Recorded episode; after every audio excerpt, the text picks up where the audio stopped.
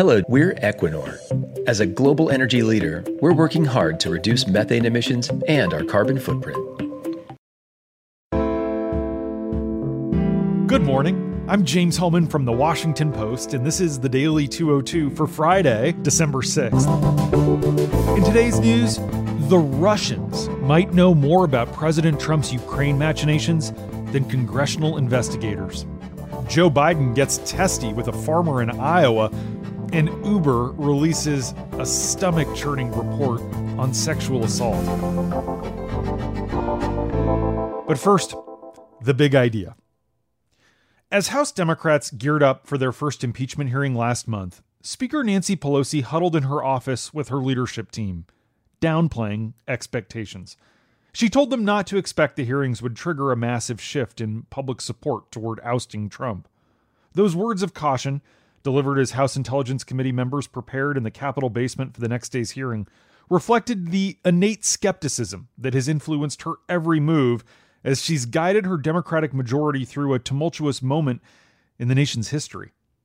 Even after a whistleblower complaint compelled Pelosi to launch the investigation she has long resisted, she's treated impeachment as a political liability, and she sought to redirect public attention to the pocketbook issues that she considers responsible for them winning the majority last year.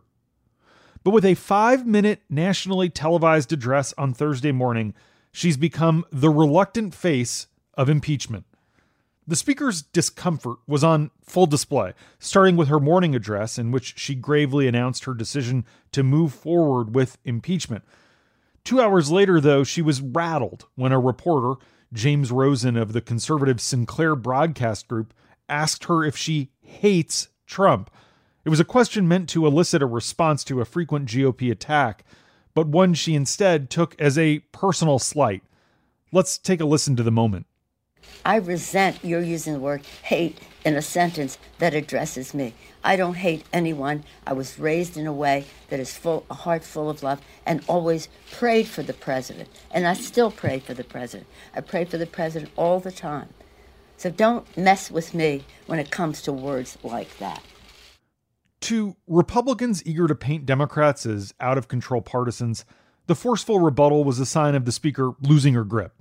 Trump said that she had a nervous fit and tweeted that he doesn't believe she's ever actually prayed for him. But the exchange quickly went viral among liberals on social media, who praised the speaker's sharp tongue. Pelosi spoke yesterday with an unusually weary rasp. My colleagues Rachel Bade and Mike DeBonis, who cover the House for us, say that's a consequence of a whirlwind visit to Madrid, where she led a delegation of 14 lawmakers to a global conference on climate change amid this domestic rancor. Several lawmakers who joined Pelosi on the trip told Rachel and Mike that her mood, solemn and serious lately in Washington, drastically changed. Thousands of miles from impeachment, occupying the role of statesman, the speaker was full of cheer. While in Spain, Pelosi took calls from House General Counsel Doug Letter, who's taking point on the legal aspects of the impeachment probe. During the nine hour flight home from Madrid on Tuesday, Pelosi secluded herself in an airplane cabin to read the final draft of Adam Schiff's 300 page report about Trump and Ukraine. The moment her feet hit U.S. soil around 4 p.m., she was back to work, ordering her staff to line up her first meeting at the Capitol for 4:15, with additional appointments into the evening, even though she was jet lagged. These days, Pelosi, who was a history major in college, spends a lot of time quoting the founding fathers of the nation in her bid to justify embracing impeachment. Occasionally, though, she favors the Bible. Yesterday morning, while meeting with her whip team in the Capitol basement, the speaker asked for everyone to pray. And then she read aloud some verses from the Old Testament, the book of Jeremiah, about the danger of corrupt kings.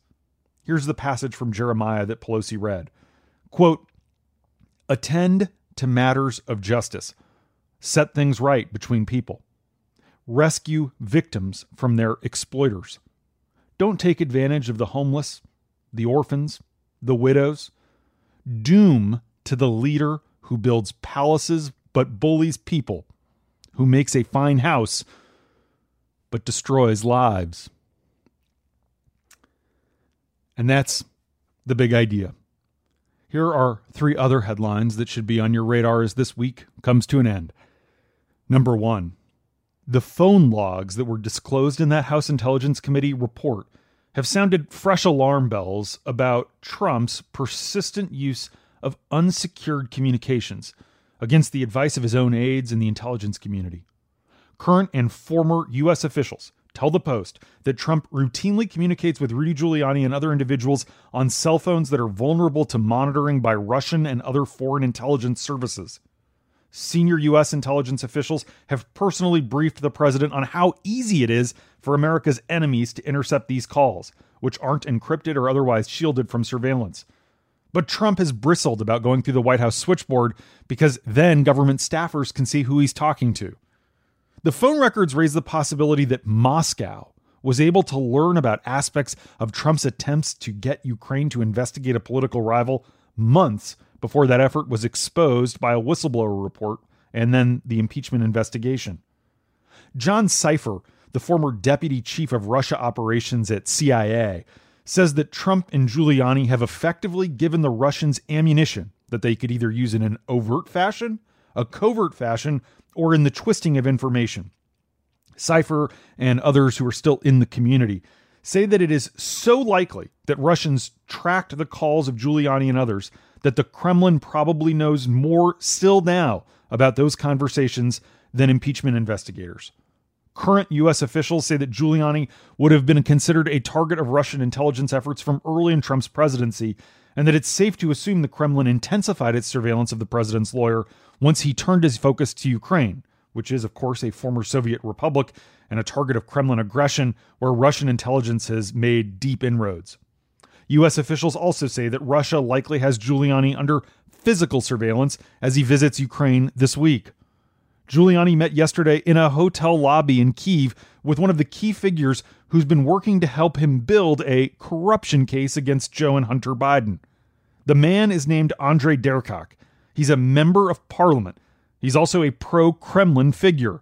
He went to a KGB high school in Moscow, and he's the son of a KGB officer who later served as the head of Ukrainian intelligence. Number two, Joe Biden got into a testy back and forth yesterday afternoon in Iowa with a farmer who called him too old to be president and then challenged him on his son's activities in Ukraine. The farmer said there's no way Biden has the mental faculties he used to. The former vice president then called the man a damn liar and challenged him to take not just an IQ test, but also to have a push up contest to see who was more physically fit. Biden said he played no role in getting his son Hunter the job on the board of Burisma, the Ukrainian natural gas company. Here's part of the back and forth at the town hall. Number two, number two, no one has said my son has done anything wrong, and I did not on any occasion and no one has ever said it. Not I didn't say you were doing anything wrong. I You said I set up my son to work in an oil company. Isn't that what you said? I- Get your words straight, Jack. That's what I re- re- hear on the, on MSNBC. all You don't hear that in No, no, MSNBC. You did not hear that. But you heard. Look, okay, I'm not gonna get an argument with you, No, man. no, I don't want to. Well, yeah, you do, but, uh, Meanwhile, former Secretary of State John Kerry yesterday endorsed Biden and said he plans to campaign with him on Friday in Iowa and on Sunday in New Hampshire. Kerry, who served alongside Biden for decades in the Senate and was the Democratic nominee for president in 2004, said he feels strongly that his friend can beat Trump next November. In a phone interview with the Post, Kerry said the president knows that, and that's why he sent Giuliani to Ukraine. Number three, Uber disclosed last night that 3,000 sexual assaults were reported on its U.S. rides just last year. The reported assaults were part of Uber's long awaited safety study, published amid widespread and ongoing criticism of its safety practices and pressure to increase transparency about these issues. In the lengthy report, Uber said it recorded 235 rapes last year and thousands more reports of assault that could involve unwanted touching, kissing, or attempted rape. The company tallied roughly 6,000 reports of those types of assault in 2017 and 2018. Uber emphasized that its data shows that drivers are victims too. In fact, drivers, mostly women, reported instances of sexual assault at the same rate as riders across the five most serious categories recorded. Rival rideshare company Lyft has pledged to release its own transparency report. Lyft faces lawsuits from at least 34 women in San Francisco who allege they were raped or sexually assaulted on rides booked through that app. And that's the Daily 202 for Friday, December 6th. Thanks for listening. I'm James Hohmann. I'll talk to you on Monday. If you want to get more news about the impeachment inquiry, you can now subscribe to a new podcast feed from the Washington Post. All of our audio updates on the inquiry are in one place, including the latest from the Daily 202's Big Idea, Can He Do That, and Post Reports. You can subscribe at washingtonpost.com slash podcasts.